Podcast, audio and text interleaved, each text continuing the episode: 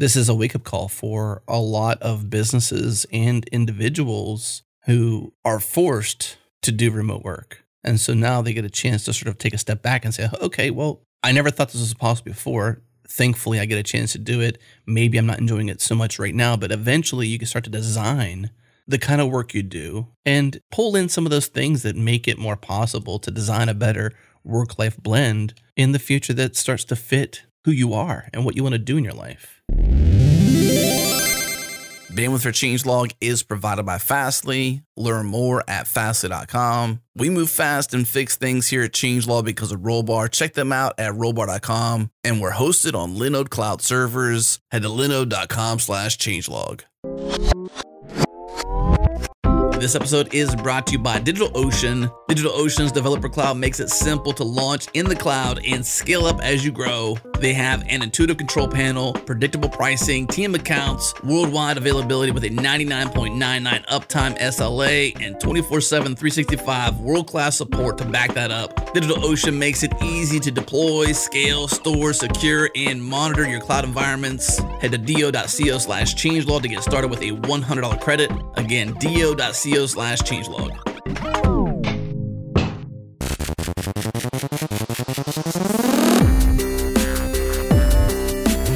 Welcome back, everyone. This is the Changelog, a podcast featuring the hackers, the leaders, and the innovators in the world of software. I'm Adam Stacoviak, editor in chief here at Changelog.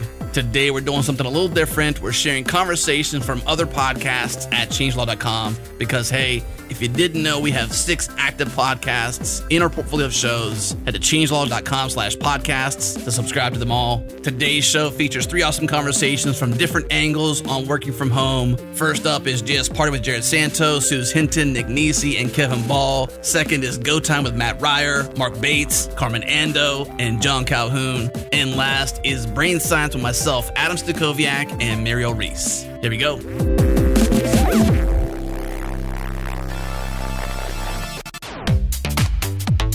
What is up, party people? It's your friends. It's Jerod. It's Suze. It's Nick and it's K Ball. Say hi, friends. Hi, friends. Hoi, hoi. Hello. We are calling in from a remote bunker, aka our houses, which is new and yet not new because many of us here do call in from our houses. But mid coronavirus, or maybe beginning of coronavirus, we don't know. We don't know how long this thing's going to last. But many of us out there in the world either practicing social distancing by choice or being told to do so by local authorities and our works, uh, we thought it would be timely to talk about working from home because while many of us work from home, these days pretty much all of us are working from home and that presents all kinds of challenges and benefits and there's lots of ins, lots of outs. And we thought, hey, let's do a show all about it. I should also mention our sister podcast, our rivals, those gophers over there at Go Time also did a work from home episode this week. We'll cross link that. If you just can't get enough of this stuff, you can go listen to Go Time, but don't stay. Don't stay. It's not very nice over there. Just party. JS Party's where you want to be. Or you could just get both in the master feed. Ooh, I like your style, K Ball. I'll give you your five bucks after the show for saying that. Ironically, I've been writing more Golang recently, so I feel like I should be over there rather than over here today. oh, well, uh, the water is warm on both sides of the fence. No, I'm mixing my metaphors. Let's get into the content before I say more ridiculous sentences and talk about working from home. We should also mention like there's another aspect to this particular time in that we're not all just working from home. We're also in like more stressful circumstances than ever. So, as far as the panel here goes and, and our lives and how we do our work, uh, maybe just go around real quick and share what our normal day is like and what we're, what we're up to now. I'll start. I've been working from home for my entire career. And so I have a lot of experience at this. I'm thankful that my life right now doesn't feel all that different than it usually does. So I'm probably the least affected from the isolation because I'm so used to it. But I know I'm a little rare in that way. How about you, Suze? Are you regularly a worker from homer? It's I think K Ball is actually in the same bucket as me. Like I did remote work in my last job for quite a bit from both New York and from Seattle. Then I quit that job, got a new job. That job is in an office. So I've spent the last six months commuting into an office um, and trying to rearrange my lifestyle around actually commuting in and trying to optimize that commute and things like that. Kind of really settled in. You know, I have a plant on my desk and everything, and then I'm back to remote. So that's been my situation. So it, it hasn't been enough time for me to really forget what it's like. And because I'm naturally very introverted, it hasn't really been a huge social toll on me. Uh, in fact, it's been kind of, I've been trying to see the silver lining of it, given that it has given me a, a lot more time, sort of alone and quiet situation. Mm. Okay, well. Yeah. So I, yeah, worked from home for quite a while. I've been remote in different settings for different uh, times of my career. I have been for the last, I guess, almost five months now working at a company where I go in on site. Um, it's a short commute, it's a 10 minute bike ride. So it's been lovely. I haven't had to deal with the commute issue as much. So, I mean, that is one, as we get into pros and cons, one benefit for many folks of the work from home is dropping the commute. And yeah, so in a lot of ways, the same habits and setup that I had, I've been able to just reapply. Because of that juxtaposition, I have very strong visual into why this is very different from typical work from home, uh, particularly because our schools are canceled, childcare is canceled. I've been mm-hmm. dealing with health issues on my parents and various other things. So, like, there's a lot of stuff that's different this time around, um, and that's very visible. But yeah, luckily, I on the work front had kind of a routine I could fall back into. Nick, I know you've been a remote worker for a while, but you are under extreme stress these days. You want to share? Sure. Yeah. Yeah. I've been working uh, since 2011 from home and uh, really like it. Uh, don't want to go back to an office, uh, at least right now. But I don't know, maybe that's changed in the last three days. Yeah, you kind of want to all of a sudden, don't you? yeah. I typically work like a, I, I get my kids ready for, for daycare and uh, I take them. So I have a little bit of a commute to start my day off and then I come back home and I get to work and, you know, typically work until five when they come home and then I'm done working from there. But with all of this, it's kind of changed quite dramatically because we're in the, the same situation as K-Ball with uh, no childcare right now. My parents are around, but we don't want them to watch them because, you know, older populations and such with, with coronavirus. And my wife uh, is now also working from home. We have a one year old who kind of needs 24 hour attention. You know, when he's awake, he needs attention and needs to be watched so he doesn't do anything crazy. And so uh, it's been tough. And I have switched my schedule now to working starting at 4 a.m. and getting off around noon, 12:30 ish, uh, and then helping with the kids in the evenings while my wife takes the afternoons and evenings to work. So it's it's been quite the change uh, mm. from that regard. It's it's basically two full time jobs now uh, for each of us, and that's that's been tough. So you're off work. Technically, yeah. new new shift, next shift. next shift, right. Gonna start up, right? the daytime shift. So, one thing that's nice, at least, is we're not completely talking out of the air. All of us have extensive experience working from home and have dealt with a lot of the challenges. There, there are benefits, there are drawbacks, as with anything in the world of software. It depends, right? So, I thought what we'd talk about a little bit is uh, where we work, and then how we work, and then how we not work, and maybe some of just the the pros and cons, uh, giving tips and tricks along the way, or sharing our experiences. I should also mention a JS Party panelist that couldn't make it today, but has also extensive experience and has written about it is Chris Hiller. He has a great post, which we'll put in the show notes, called Pro Tips for Devs Working from Home, which he spoke about as, I think, a pro tip on an episode of JS Party called You Don't Have to Dress Up, but You Do Have to Get Dressed, I think is what it's called. Which, K-Ball, you were on that episode. So I'll also link that. I was. Chris has yeah. a lot of good points. And I think we'll probably echo some of those um, here today. But the first thing we want to talk about is just the where, And I think this is like one of the keys to success is to get your where right. Because we know the where is you're at home. But the challenge is your home is your home. And so it's hard to make it your workplace. So, what are some tips on how to go about doing that?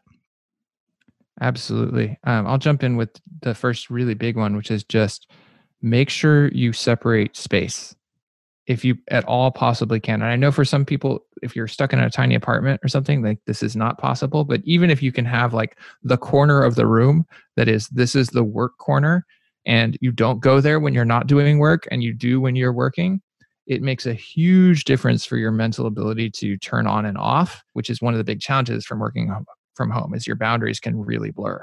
So number one, absolutely any way you can possibly create this for yourself, separate out some workspace that is not the same as all the rest of space in your home. I would agree with that. And I've had the fortunate opportunity to build a new house. I've been working from home, like I said, my entire career. And the first part of that entire is a bit much, like 95% of my career. And the first part of that, I was in the basement, which at least has separation. But I also have uh, many children, as you all know.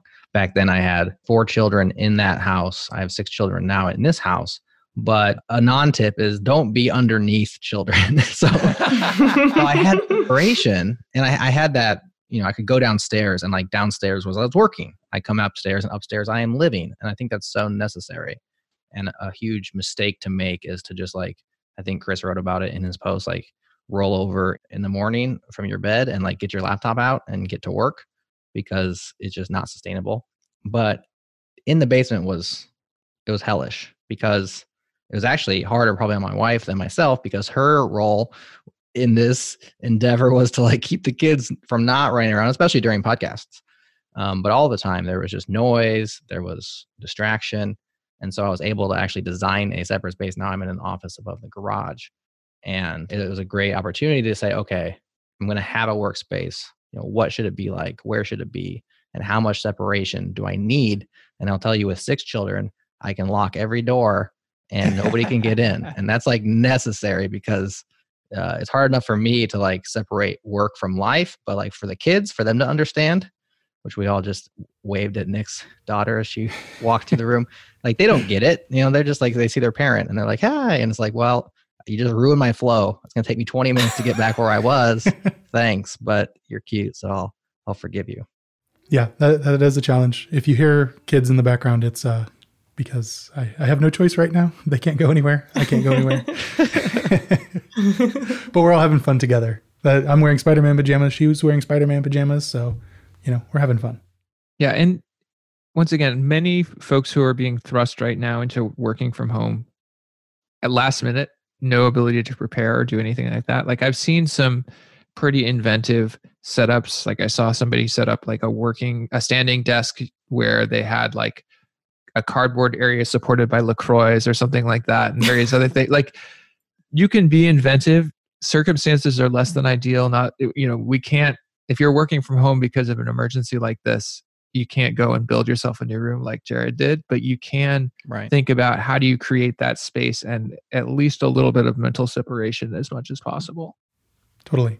And I think one thing that can go a long ways is a decent pair of headphones with noise canceling, maybe, but uh, being able to tune out what's going on around you a little bit that can that can really help even if you're just playing white noise for sure and there's a like i'll listen to spotify but for some things i can't have lyrics on um, there's a great service that i've used called focus at home or sorry focus at will uh, that plays music without lyrics of a variety of different things where they've done a lot of tuning to try to like set it up in such a way that it helps you focus rather than interferes with your focus um, which i like that better than white noise but I think it is a paid service at this point, but there may be a free trial.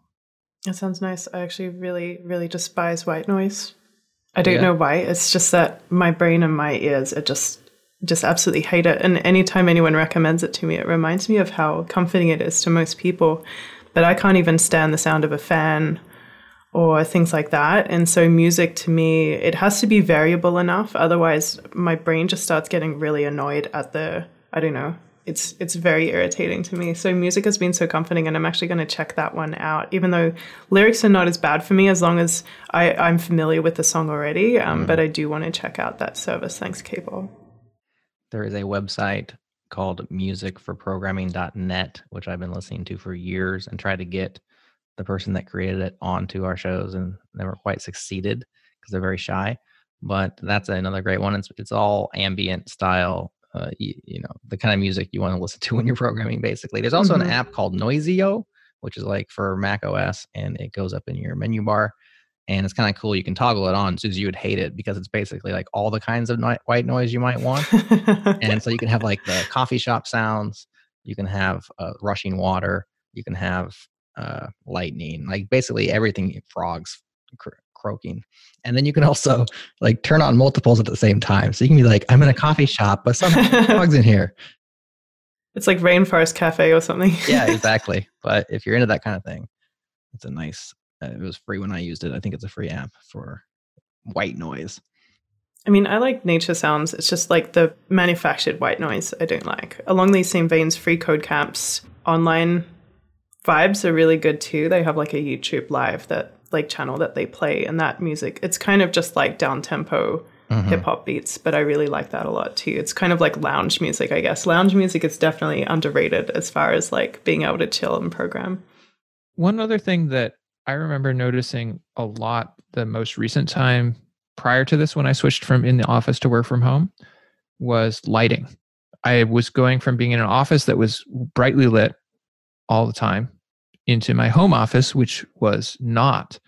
And it took me a while to realize that that was my mood was substantially lower because I was just in a less well lit space for a long period of time. And I invested in getting some better lighting and even just like deliberately, like, I still don't have great ambient lighting, but I got like one of those little stand lights and would even just like shine it on me. And it would make such a difference in terms of my mood through the day of just having more light around. Mm-hmm. I totally agree with that. And that's not something that you would really think about too much, or at least I didn't. It took me a but uh, season I, to figure it yeah. out. Like I was like, why am I so much less like happy through the day? Oh mm-hmm. shoot. Like it's it's this lighting. Yeah. I moved to the basement, uh, moved my office when my second kid was born because he got the the good room with all of the lighting in it. And uh, it took me a long time to realize that maybe it was some lighting that's missing from my life that that really would make me happier during work days. So I did get mm-hmm. one of those like um, I don't know, a seasonal affective light that's supposed to simulate sunshine, and I just shined it on me occasionally. I'm very sensitive to lighting, and I always have been. That's just like how I am, noise and lighting. And so, for me, I always get so upset immediately, and I'll notice if the lighting is off. So I, that's almost like a gift in this mm. particular scenario because the first thing I do, like when I first moved into this apartment that I'm currently in, I changed out every single light bulb to be the exact same temperature and not to be like quote unquote bad temperature and tried to put full spectrum lighting. Like you don't necessarily have to have those happy lights because sometimes they're a bit expensive. But if you buy a full spectrum light, that can actually produce, you know, something very similar to sunlight, which is very therapeutic for humans. And so for me, I already become miserable just because I'm sort of tuned into spotting like bad lighting situations. Like when I see apartments at night have that kind of greenish tinged fluorescent light, I just want to knock on their door and be like, how can you live with this? But I realize that different people are sensitive to different things, right? So I'm a huge fan of tuning lighting to make yourself just feel so much better. But it's so hard to notice if you don't, if you haven't sort of played with that kind of thing before. So I'm really glad you brought that up. So Lane in the chat says they hear that wearing shoes helps. I'm not sure that helps for at a standing desk. Maybe there's some context that I missed there, but yes, we do watch the chat. If you're listening live, head to the JS Party uh, channel in our team Slack. If you're not and you would like to participate, we'd love to have live listeners. Changelog.com slash live or changelog.com slash community free. Hop into our Slack and participate. I will say that I'm a big fan and advocate for uh, quote unquote treating yourself when it comes to the location of your work. So whether that's your desk, your monitor, your speakers, uh, wearing some nice shoes, or having a good throw rug, the lighting, the ambiance. I'm not, I don't understand feng shui. I'm not feng shui, but you know if that's your thing, like go ahead and, and and take time and take effort and take money. Hopefully you can take your company's money if they're making you work from home and spend it on the things that you're going to use and be uh, surrounded by on a day-to-day basis because you are going to be there at that desk hopefully at a sustained pace uh, for a sustained amount of time and it needs to be a enjoyable and habitable living space. It shouldn't be like a place you dread to be. Anybody have any specific like picks or hardware or like anything in their space I think my favorite thing that I have that I don't have when I go into an office is I have a space heater. Mm-hmm. yeah. I just got one of those and oh, it's made such a difference. Totally. It's amazing. and I mean, I'm a warm weather type person. And so like I tend to like being very warm. And but even things like, okay, take your shoes off, wear socks, and stick your feet in front of the space heater. Oh, it's like luxury. It's amazing. It makes it so much better. Love that. For me, I just I like to warm up a space aesthetically, and expanding on that, what I mean is just having things that doesn't make it look like your room is very clinical. You know, like because you're in your own space, you can actually be a bit more creative than perhaps you're allowed to be in an office. So even just things like a cork board, is that what you call it in mm-hmm. America? Like a pin board. And I put little knickknacks and Polaroid photos and things up there, as well as like, you know, the cheat sheet for OpenSCAD and things like that that I constantly refer to. That makes me really happy. And as far as like being able to just cover walls with things, especially if you're in a rental, I have a giant tapestry which is just like a piece of cotton with a printed design on it that I got from Society 6 and it's just pinned with two, I guess, thumbtacks. Sorry, I'm like I'm trying to internationalize how I'm describing these items. you can localize them, no big deal. So I use thumbtacks and because they're so small and they're so high up on the wall that they're so close to the ceiling you would never notice those little holes. And so I've been able to hang sort of a tapestry that has just immediately brightened a room without actually damaging the walls since I'm in a rental. Um, just little things like that. You can spend maybe if you have the budget to spend a hundred bucks, you can do a lot to just make the space not feel like some really boring wall, you know, and that's been very, very helpful to me. And plants too, sorry, plants. Very important. So I really like having plants around my space. So if you're someone who doesn't get anxious about the idea of caring for very easy to care for plants, that can really lift your mood as well. I will echo that. Bring some green into the inside world. For those of you who can see my Zoom, you can see my little, little bonsai behind me. Little bonsai. I like to keep take care of that, and I also have access to the out. You know, a place where I can see outside, which is nice as well. Any other furniture, decor? I know I see in the notes standing desk. I'm an advocate for standing desks as well. It's nice to have somewhere where you can uh, sit down uh, if you're a stander because all day long can get to be long, but uh, Nick or K Ball, any other? It's probably a longer term investment, but having a good office chair makes a huge difference, at least for me, in terms of like not having my back messed up at the end of the day and things like that. When I was working from home for a longer period, I, it was a must investment.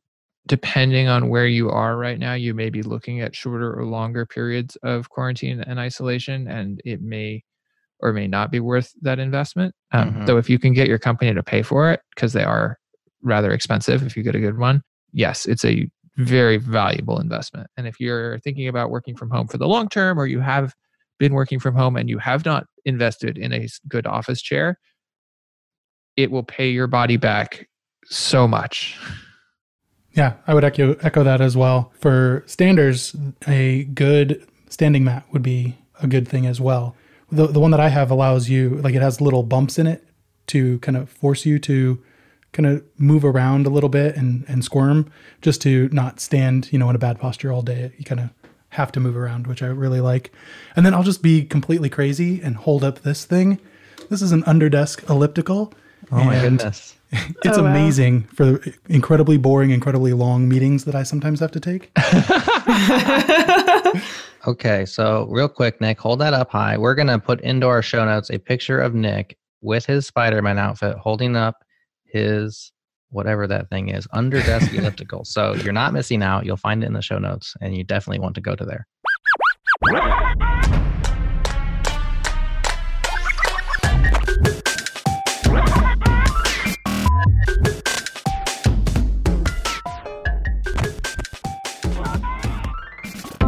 Much time does your team spend building and maintaining internal tooling? I'm talking about those behind the scenes apps, the ones no one else sees. The S3 uploader you built last year for the marketing team, that quick Firebase admin panel that lets you monitor key KPIs, maybe even the tool your data science team hacked together so they can provide custom ad spend analytics. Now, these are tools you need, so you build them, and that makes sense.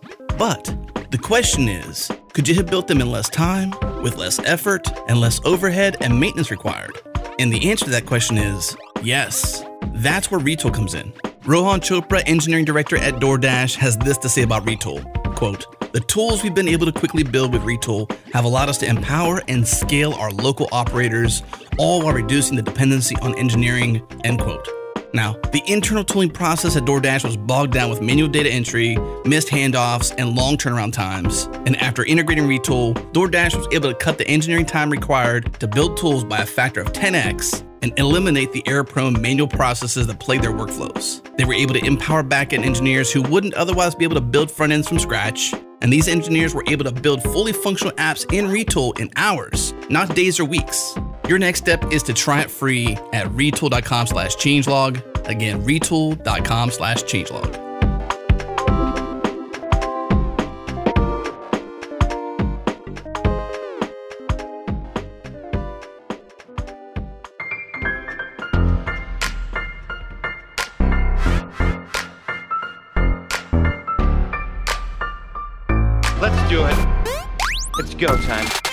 So one of the things when I first started, it took me ages to figure it out, and then I started, uh, you know, talking to people more and more about it. Is when you go to an office, you don't get eight hours of uninterrupted work. Hmm. You don't. You get four, maybe. That's on a good meeting day. Um, you know, between no, I'm serious, right? Between Yeah. people coming to your desk and interruption, you go to the get the get a cup of coffee, and you're there for ten minutes. Somebody in the hall, that hallway meeting you'd be surprised how when you add those up over the course of the day, those add up to hours in a day. And so if you're at home and you're, you know, don't beat yourself up because you decide you're going to take the dog for a walk in the afternoon for 20 minutes to stretch your leg. You know what? You would have done that to go to the coffee machine and get and talk to, you know, Joe at an accounting about his stupid March Madness that isn't happening. And you're like, I don't care, Joe. I just want a cup of coffee. And you're there for 20 minutes. Um, you know so uh, you know it's tho- those things are there and you know especially now where we do have to make time for family you know they're no different than the time we'd have to make for our coworkers socially in the office and the other things that just kind of come along with being in the office. So i don't worry anymore about taking breaks. I don't worry anymore about making bread in the afternoon or something like that you know. I'm thinking i'm doing work in my head. I'm just Hmm. away from my desk and that's okay. I try to do those things when I need that shift of thinking and, and away from my keys. I'll make the bread. I'll take the dog for the walk. I'll go to the grocery store, whatever. So I, I try to work those tasks into those spaces too. Yeah, that's a really good point.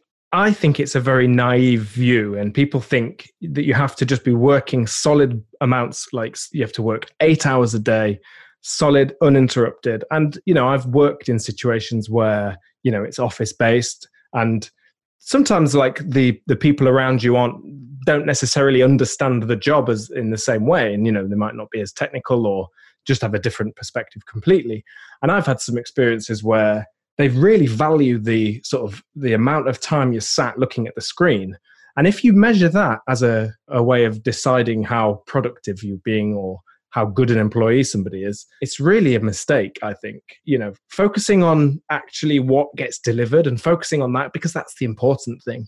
That shift and if, especially if you work in a trusted team that shift can make all the difference. And so things like what time you got started or how long you spent on your little break or whatever that becomes kind of background noise really because it isn't that important. I think there's also probably a correlation between, like, we've all worked in a place where people check things like Reddit or do other random things as like little breaks.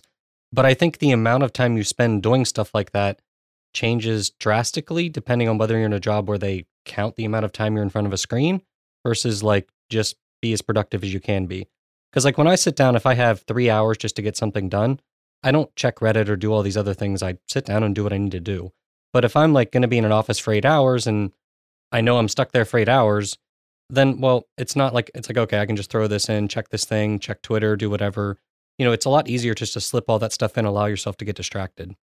Yeah. So speaking about the commute, then, so Carmen, you you do both. Then you you kind of go to an office every third week, and and you also work at home. So you know you can kind of compare really those two things. What do you do with your commute, and uh, how long is your commute? And when you work from home, do you think of ring fencing that commute time to put to some dedicated use, or is it just blend into the rest of your day? It's for exercise. So my commute is kind of considered my exercise during my New York weeks. It's about a, you know, depending on the subway schedule, it could be if I catch all the trains right, about 35 minutes. If I don't, it'll be closer to an hour or if I'm off peak. So I just, you know, when I'm home, I use that time to schedule. It's just a completely different schedule, right? I have a different work schedule when I'm home versus when I'm in the office. Um, someone in the channel asked if anyone plans to offset their work schedule to accommodate and you know for the family being home. And my answer is 100% yes. I love to get up very very early and start my deep work at about 5 because mm. one i'm an early morning morning in the person. morning? In the morning because i'm already an early bird. Which time zone is that right. Well, this started when my team was based in Berlin and I was the only one in the New York time zone. And I agreed that in order to collaborate more, we needed to have more chunks of hours where we all were together. And I already really liked, so nobody in my house likes to wake up early. I'm the only one, and I already do it to get some space, right? And so this doesn't work for everyone if you're not a an early bird, but I would work from five and then end my workday at one. And that was perfect in my old job. I also manage expectations with my team now and say, listen, my hours are going to be a bit blotchy, um, but I, I, want that some of that deep work. And so the first kid, now that none of them are going to school, they don't want to wake up till eight. So for me, five to eight is great deep work time. I mean, I just hit it out of park. I don't check emails. I don't go to social media. It's just whatever I had set off as my big rock thing to do from the day previous gets done during that time. And it really sets the tone for the rest of my day. So yeah, to answer Mat, that is exactly how I ring around that. And it's just, you know, I just have internalized very differently what a workday looks like when I'm here at the house versus a workday what looks like when I'm in the Google offices in New York City. So my brother has three children and he would walk two of them to the bus. So he did something very similar to what you did where he would get up every morning at five or so.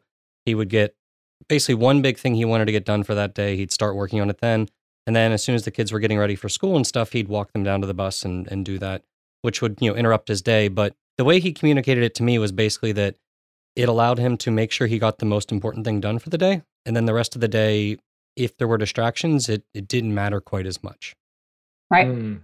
Right. My wife would take and drop one of our kids off and then go into Boston. Uh, and then I would, then I in the afternoon would go take the dog. We'd go for a huge walk, like an hour long walk, even though the school's like six minutes away. Um, but just get a nice big walk in in the afternoon. That was nicely scheduled around picking him up. Mm. Um, and so like that, those things are gone now for a lot of people. Like you know, yeah. and so for me, I'm still trying to keep that time frame if I can, and still keep trying to take him out in the afternoon. Although I've found that now that my wife's home trying to see if we can coordinate a little bit more time in the afternoon for her and I maybe go for a walk.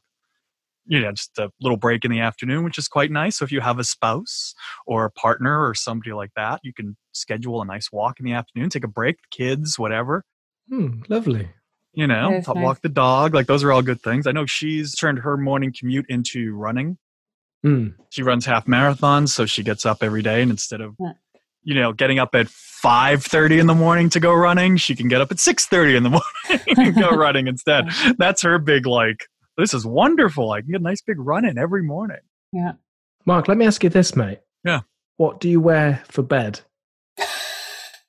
well, you I'm have not, to qualify that for why you're asking the context. yes, I'm not sure I'm going to answer that on there. I'm sure there's a code of conduct violation just waiting on the other side of that question. Uh, just answer the question. It's, it's entrapment, is what it is. okay, fine. It's entrapment. Well, one of the bits of advice you hear a lot is that you should have different clothes to work in.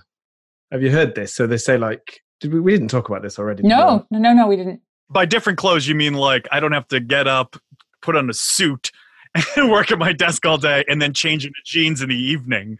Well, that right? depends. Well, that, some people do actually do that. My brother does that actually. Yeah. Hmm. So he right presumably doesn't sleep in a suit. Uh, he might. Yeah. Well, then he's not doing that, is he? He's very conservative. then he's working in his pajamas, which is yeah. what they say you shouldn't do. And I don't know how I feel about this one. Yeah. What, what do you think? I think it just depends on the person. Like, mm. figure out what works for you.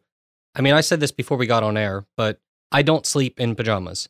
But I own a bunch mm. of pajamas that when I wake up in the morning, I put them on because it's cold in my house.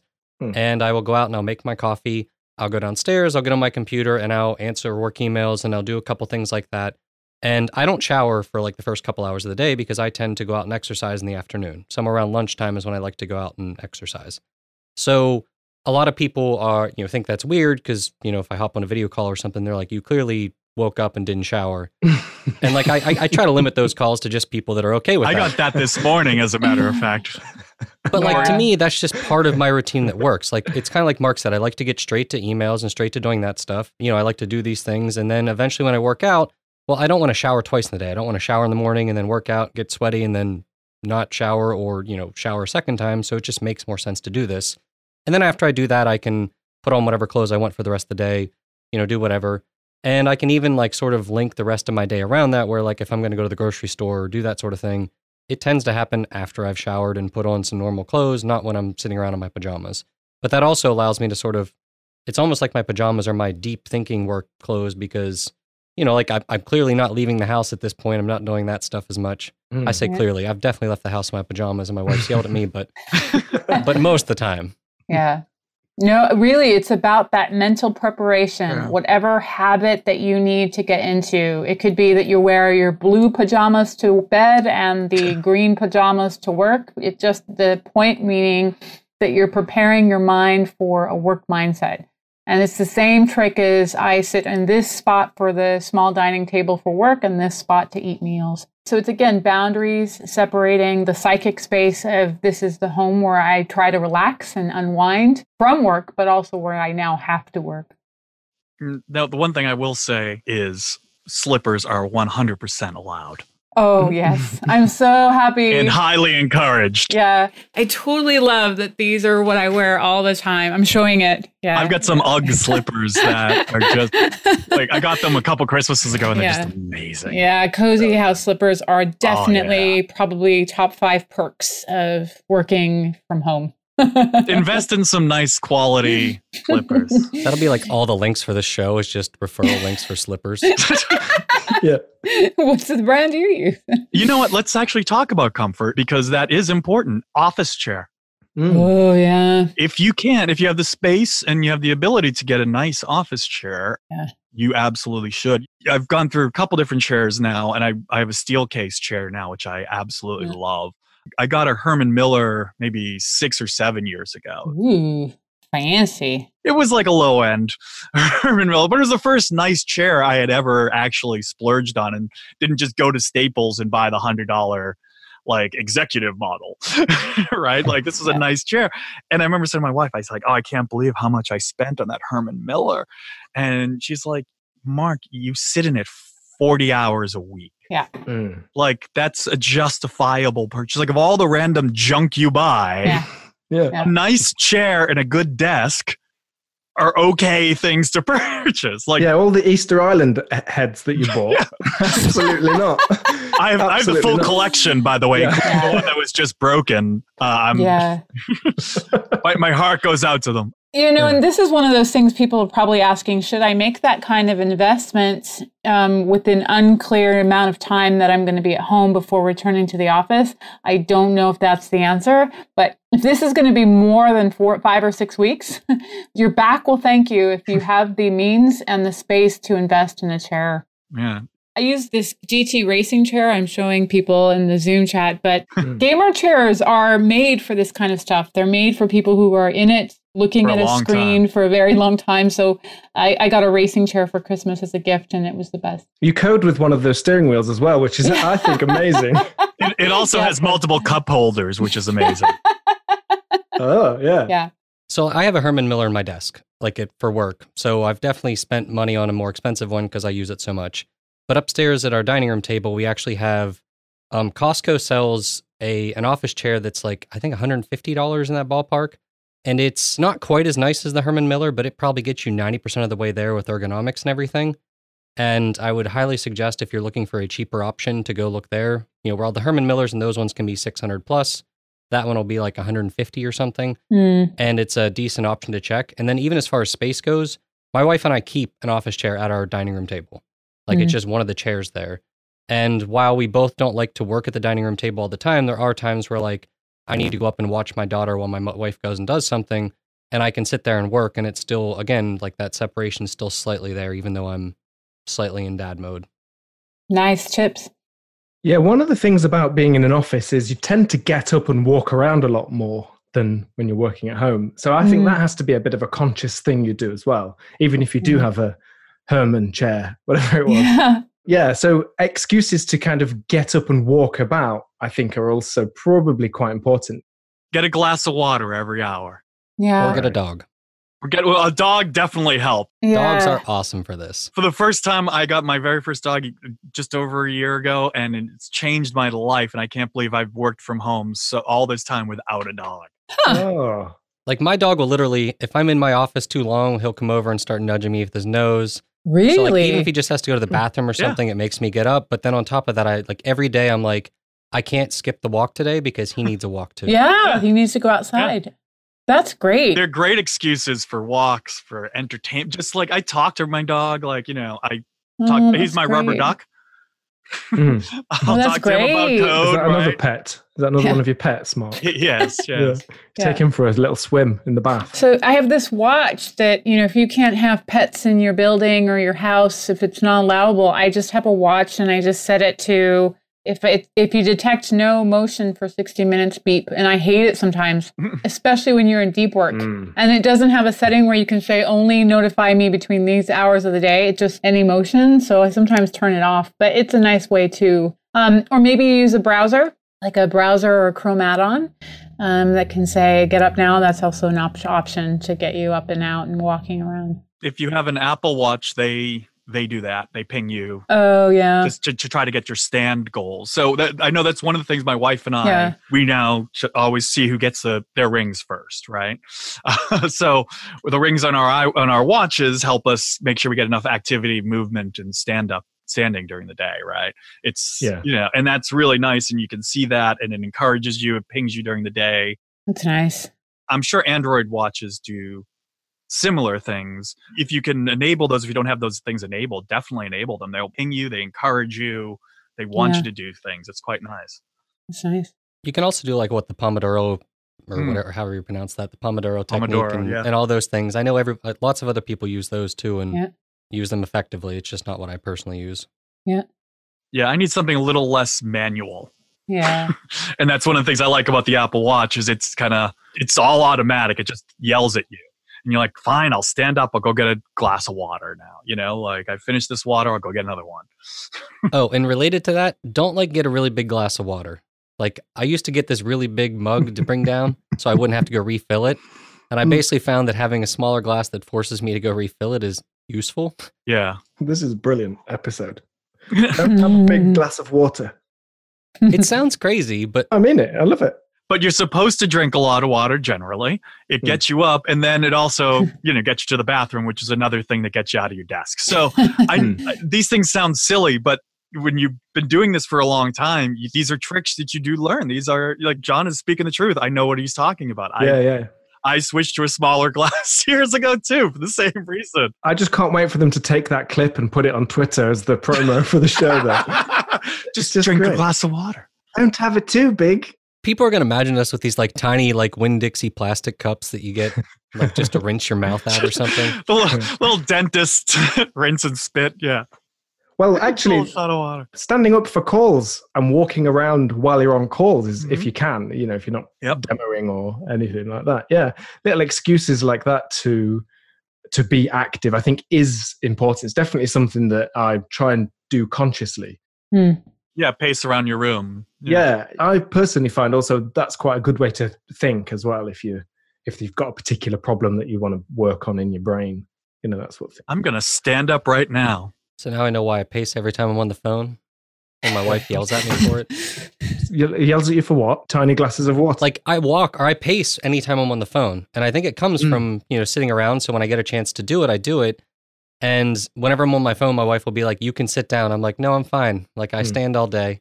I also Yeah. have to tell people this all the time when I go places when they're like, yeah, Sit, Sit down. down. And I'm like, Yeah. No, I stand or I sit a lot through the day. I'm fine Yeah. standing. yeah, it's rude, isn't it? Almost. I was at a, a elderly relative's house, and they were like, "Oh, sit down," because it's rude for them to not kind of invite you to sit down. So, it, but then it got flipped on Oh. its head and just became I was the rude one for not wanting to sit down. So I just sat down. Yeah, but that doesn't surprise anybody. What? that I'm the rude one. Yeah. Oh. Oh, he's got me. Okay. Well, you did ask me what I wore to bed, so I, I, I think I'm justified in my criticism today, Matthew.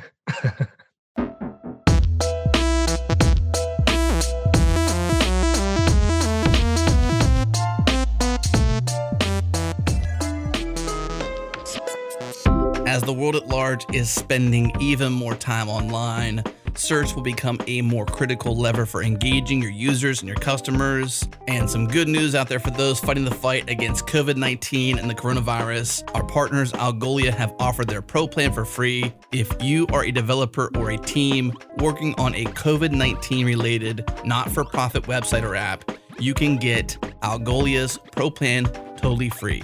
Check for a link in the show notes or head to algolia.com.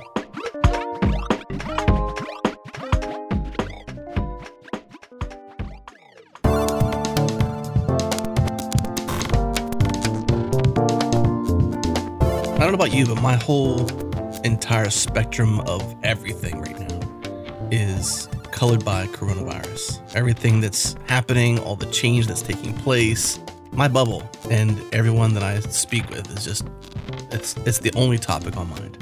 What about you? Yeah, most certainly. I feel as though it is simply this perpetual change um, that's just all encompassing. So it's been quite the whirlwind with making adjustments, you know, both at home and, you know, with my kids out of school and work and, you know, trying to being in the helping profession and interfacing with people and, you know, um, especially with what is going on in terms of people's physical health, it is apt to produce other, you know, issues in terms of mental health Yeah. too. So, What's even more interesting to me is that um, is that for so many, the new normal is working from home, but not for everybody. Like there's been a large population that has already been working from home. I'm one of them. So you know, for me, aside from a few things, not much has changed in terms of work and life and balancing all that you know, obviously, you know, my wife and my kids are at home with me all day. Like I work from home, I have a home studio. The thing that's, that's really changed is they don't leave. they, you know, my son used to go to preschool. They would go and do activities, and so they were home like seventy percent of the time versus hundred percent. And that's the difference. Is just that they don't leave, and we don't leave to go do things. They go out to eat or go do fun things on the weekend. So, you know, this last week has been colored by just the fact that they never leave and neither do I. right? Yeah, well, I think um, we can't help but look at the way in which this is uh, this experience with coronavirus is changing how we interface with one another. And yeah, we've had a number of different shifts. I mean, I was mainly live face to face with patients and kids in school and husband working, which all of that ha- entire apple cart has been Yeah. upset, um, trying to make accommodations. And, you know, it, it affects all people. So I, I mean, as of within the last 24 hours, am now going to be full time working from home as well. which is way different for someone like you. It is. Well, and so with that, it's involved a, you know, a steep learning curve over what, you know, how do I function within the constraints of um, you know, state and federal laws and, you know, because I I care about people and of all times that I think people need support, this is this is one of them. Yeah, for sure. So, um, but I, I am beyond grateful for these changes because there have been a number of different constraints for years, which has made it more challenging um, for people to receive psychological services from remote locations. So, the fact that this whole experience has opened up that door and that I'm still able to see, you know, clients through a different medium, I am beyond grateful to be able to to help people in that way. And one of the biggest challenges there for for you and them is this missing data component. We've we've talked about this before. This this idea that if you're not face to face, you can't see body language, et cetera. Like you're missing some data to to sort of have a full picture of someone's state. And and so this is a new normal for you and a new normal, new normal for them. but still you've got this this missing data component. Yeah. Well, and so it's like we've talked about the value and importance of resiliency with like figuring out how to get back up and how to continue to navigate things when obstacles emerge. And so, one of the things that I think is incredibly important is looking at how do we simply make modifications around the way in which we communicate and interface. So, even though I, I don't have the full face to face with somebody live in my office, there's opportunities to see more of their face and sort of discrepancies between either what they're saying or how they're saying thing and their facial expressions. But it's interesting because technology, you know, isn't all the same in terms of its stability, right? I mean, if somebody's live in front of you, you don't have hiccups in terms of Wi Fi signals or delayed Right. with words. So it just creates other um, nuances to some of the social exchanges, which is interesting. Yeah. So we have a lot of people going to work, but not going to work, Yeah. right? yeah. You got this mandatory stay home, uh, you know, this term social distancing, hmm which I've actually heard it be be said. Um, I forget what it was called. Matt Mullenweg said it, and I'll have to go check out this blog while we're, while we're talking here to confirm. But it wasn't social distancing; it was more. It was uh, just on this idea that we still have a relationship, and it's not about socially distancing; it's about physically. Yeah, it was was it was physically distancing versus socially. I like that. You know, nuance. we're still humans. You know.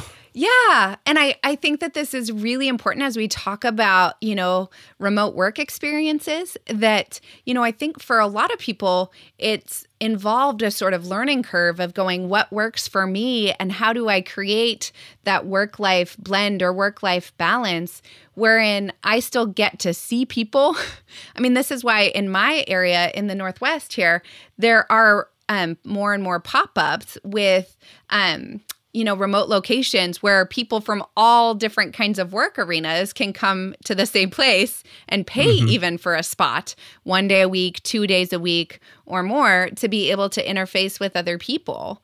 Because there are just these sort of idiosyncratic experiences when we are face to face with people that are, or maybe even a better word is haphazard. Like they just happen um, without planning, like water cooler chat, or somebody, you know, was walking down the hall past your office and they tripped on accident, right?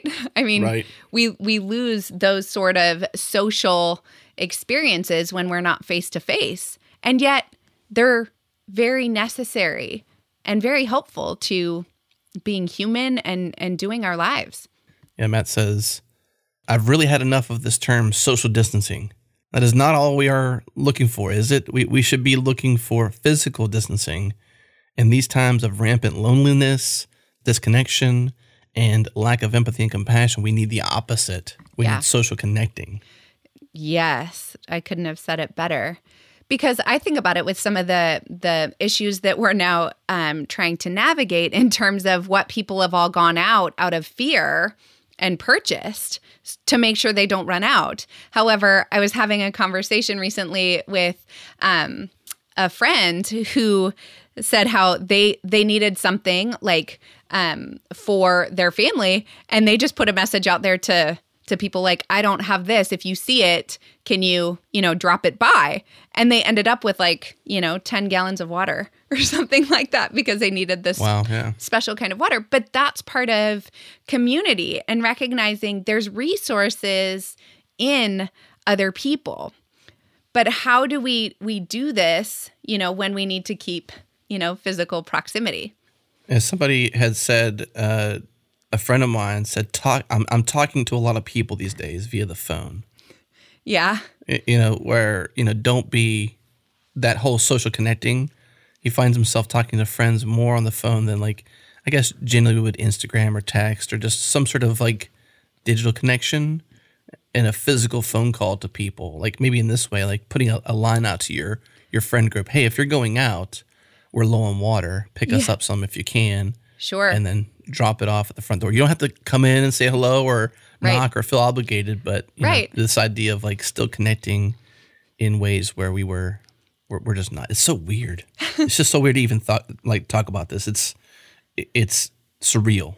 Sure. And I think that it's important as we have this conversation around, you know, remote work, that this has a whole different sort of qualitative feel to it. When, remember how we talked about our choice as being incredibly valuable?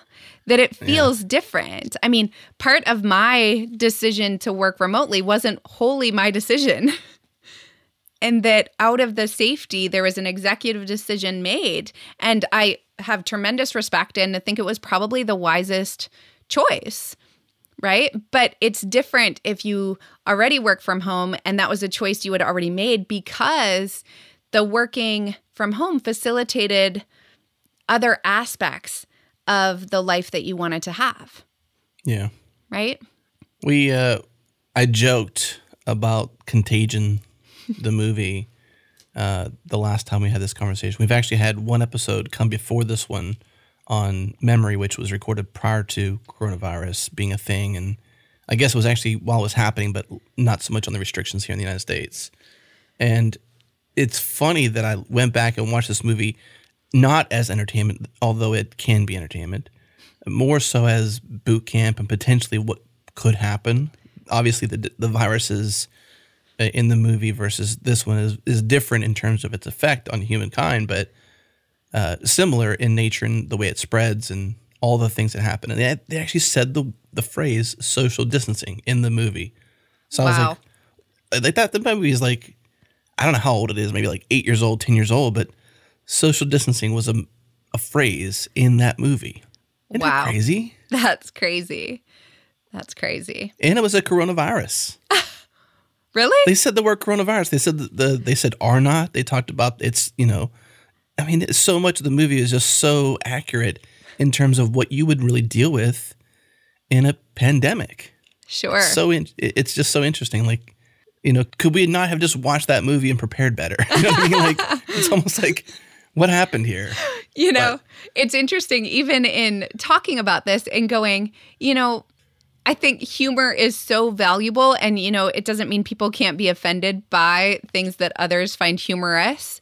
However, it's a really functional way to navigate, you know, stress that making light of it and going, and not in any way am I making light of this as a serious issue. However, to be able to still go on and manage yourself and your family, loved ones, etc while this is upsetting the sort of normalcy to which all of us have been accustomed for quite some time, right? I heard it said, you know, that just this is so significant. This is going to be in our history books in the years to come because of the way in which it's changed our lives, right? And, you know, I think that um, for anybody who's been allowed to or had the opportunity to work remotely, that there's benefits to it, but like all things, there's different challenges associated with it.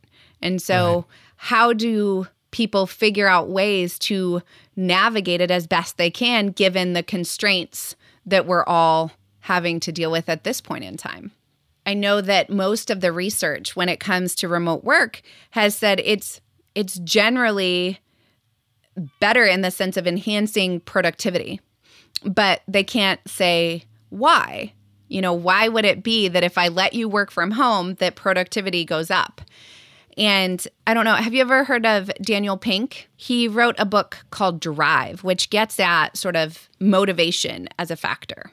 It's on my list to read. well, he talks about this in terms of, you know, intrinsic and extrinsic motivation. Like there's things sort of internally or intrinsically that drive us, and then there's things outside of us that that are motivating like you know money right and so these are critical factors when it comes to however we set up our life but what he highlights is that extrinsic motivation occurs when we are motivated to perform a behavior or engage in a specific activity to earn a specific reward or avoid a punishment. Mm. And I don't think any of us want to only feel like work is a reward or avoiding other punishment. I mean, do you? Yeah, I don't think so. That would be It'd be unfortunate if it was. right?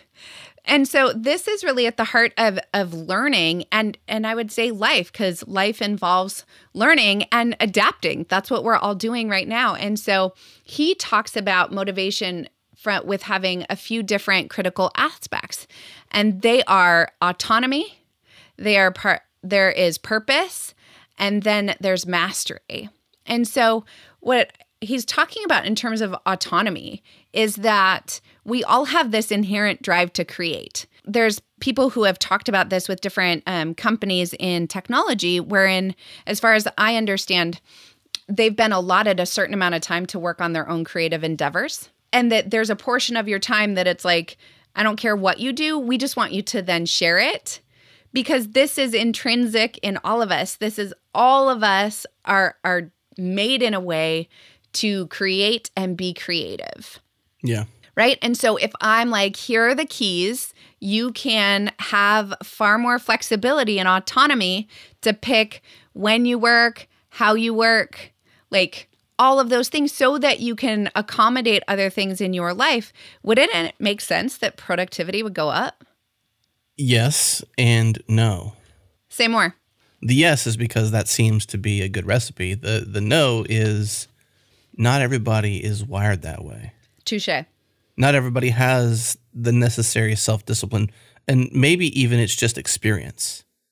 You know, because I think after a while you can get into a rhythm of remote working and self discipline and but you know, abrupt and and I, I guess change where you didn't participate in the choice might be harder to immediately be more productive. Sure. You're going to hit some some challenges in, in this in this change. Most certainly. Most certainly. But part of that comes back down to, you know, really know thyself, right? Yeah. And going, when do you work best? I think it's Michael Breus, who is a sleep researcher, who I think I've alluded to in the past, who talks about um, our sleep cycles and having a genetic component around timetables. So there is sort of early birds, you know, and then there's what he referenced. He assigns an animal to these different sleep types, but it basically gets at how we all work better as based on our sort of sleep rhythm or style. And that is one thing that remote work offers right? Because if you are a night owl, wherein it's like, no, after, you know, nine o'clock at night, 10 o'clock, like that's when I, I'm like, the juices are flowing, let's create, let's go. That's going to be hard to get up to be in an office at eight or nine in the morning if you're up until two o'clock in the morning, right? Your most effective hours are in an environment where you're not as effective. Right. So there's that's just one thing. And then other subsequent dominoes would look like, well, then who else is awake in terms of coworkers if you get stuck or you need other feedback at those times of day? So there's this asynchronous aspect to doing the remote work, right? Yeah, I think that's the key is the synchronization of of others. Like you can do things asynchronously Mm-hmm. and not be blocked by someone else and let that become a pattern for work rather than now not all work is that way though. I mean some work you can't do asynchronously. Like try building a car asynchronously. You know, like you need I I guess you could probably do some of that if it's an assembly line. Like you you know, some parts can get built and then you add the components after somebody else has done things. So that's asynchronously. You don't have to do it together, so to speak. But the next person can't do the thing until the one thing is done. So it doesn't really compute the same for everyone. Yes. Not all work.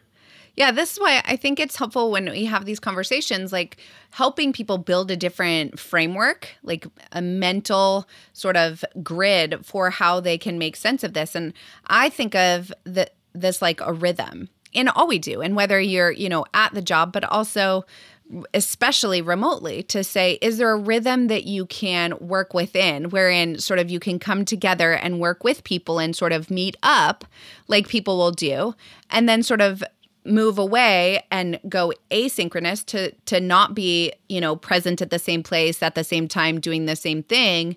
And that you know all of us have some sort of hybrid of that. And that's what helps us all you know work better both with ourselves and with others. I mentioned the the isolation, I suppose, or the the the missing component there. A lot of what's happening or has the opportunity to creep in in uh, in remote working is isolation. Obviously, uh, probably some anxiety because of that, and if disconnected long enough, potentially some depression. Yeah. Well, and so what I would offer is that part of what you lose is actually feedback. You know, part of how we build relationships is over time, really imagine you're constructing a sort of 3D model of a person based on repeated interactions. I mean, you have a sense as based on when you interface with someone, when you text them or email them or call them, how they're going to respond. Do they answer? If so, in what time frame? Because that's part of collecting the data. And in the same way, like people might respond very short, like which could come across incredibly curt, right? Or sort of cold via in a digital format, whereas face to face, that isn't the same presentation that they provide. When I'm more isolated and I don't have the interaction with coworkers, I sort of forfeit that additional information. Not to mention, it also, if I flip the lens back at myself, when I'm looking at feedback I get, like performance, I don't necessarily have to take in the feedback that my supervisor or peers are giving me because how do they know what I'm doing? I might not m- be meeting my own expectations, Mm. but they don't know that. And so they can say, like, you're doing awesome. But I might then be like, well, they don't really know. Because, and so it's super easy to minimize that feedback, which then changes how I perform, what I give, how much, you know, I'm going to offer up. It's really, really a fascinating dynamic, I think Yeah. because there's no way that we're going to opt out of relationships with other people. We need other people, just like Yeah. you're talking about, to get jobs done. Take some self discipline, that's for sure. You have to be a strong minded person. I don't want to say strong willed because I think it doesn't give it enough depth. I think strong minded, and that's that's a, like an emotional intelligence kind of thing. It's a, you know, potentially even a professional. I don't know how to describe it really well, but someone who I don't know has good intentions. I mean, it, it really takes a lot of uh, intention to do it well. yeah, you have to be purposeful, right? Yeah. That, that brings up a good point too, because because of the variant setting that people will be in, whether they're meeting or not meeting, you can have a lot of distractions come into play. You got interruptions, potentially a lot of things that can frustrate you that did not previously frustrate you. And this this change is going to bring that kind of change too where you kind of just have to get thicker skinned or just be more aware that you know if you're working from home and you have children it's likely that one of them might come in even if you tell them not to and that's okay too right? I mean that doesn't mean it's okay. You're not going to like yell at your kid or do something not nice or have a negative response because I, I don't know. I'm just thinking about me in particular because when my son comes in i try to always make sure that my environment is welcoming to him that he's not I don't say, hey, come in and bother me during a podcast or something, but there is limitations to that, some constraints to it. But I don't want him to feel like dad's in here working and, you know, you know, be a, a mean person, I suppose. I try to be flexible so that he always feels welcomed into my world. You know, and this is my office, it's my world, so that's that's how it works. But you know, you almost planning for I guess interruption, frustrating things that can happen and take place that didn't take place before. Sure. And and I think especially now with the changes, you know, talking about this in terms of decision fatigue or like cognitive load, like Yeah. a fair amount of like work from home or remote options for work involve a degree of cognitive demand. So if I'm using this decision making and that living like Garmin of going recalculating, recalculating, you know, your brain might be like, and I'm done. Like, Yeah. I can't handle more distractions or sort of upsetting the apple cart in another way. But the way that we navigate that i- recognizing the value of flexibility and going, you know what? Like, things are going to just have to be a little chaotic until we can make it work. I mean, that's very much what it's looked like with, you know, my schedule and, you know, kids and going, okay, I have to be responsible and help them get work done for school and have some semblance of structure for them while I still need to do my work responsibilities and going, you know what? Like it didn't look like it usually does. That's okay. we just sort of recalculate, recalibrate, and do what we can when we can. I think when people realize that, you know, there's other ways of doing things that might not have been the way that they've always been done, but that they could work if they're willing to go explore, it can allow them to discover, you know, more about themselves and them li- their lives and how they want to function within the world.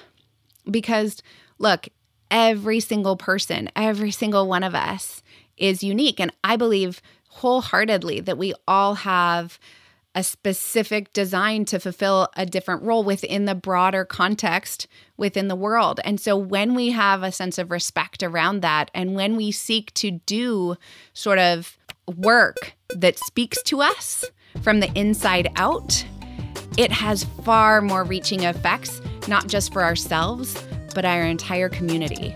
And that's really when the work becomes fun, much more process based, and you want to do it just because you can't help yourself. It's really for the love. Yes, it is for the love. We love doing this. We hope you love our shows. We put a ton of effort into them. Thank you so much to everyone involved here at changelog.com. Let us know in the comments at changelog.com slash 391. What are you thinking about remote work? What are you thinking about everything that's going on with coronavirus and this new normal we're all in, where everybody is embracing change? Of course, you can comment on this show and all our episodes at changelog.com. Open your show notes and click discuss on Changelog News. We love to hear from you. And the easiest way for you to support us is by telling your friends about this show, especially if you liked it. And also, huge thanks to our partners Fastly, Linode, and Rollbar. And of course, thank you to Breakmaster Cylinder for making all of our beats. One more thing, because you may have just found out there's more than one podcast at changelog.com. We have a master feed. Yes, this master feed brings you all of our podcasts in one single feed. It's the easiest way to listen to everything we ship. Head to changelog.com slash master to subscribe or search for Changelog Master in your podcast app. You'll find us. Thanks for listening this week. We'll see you next time.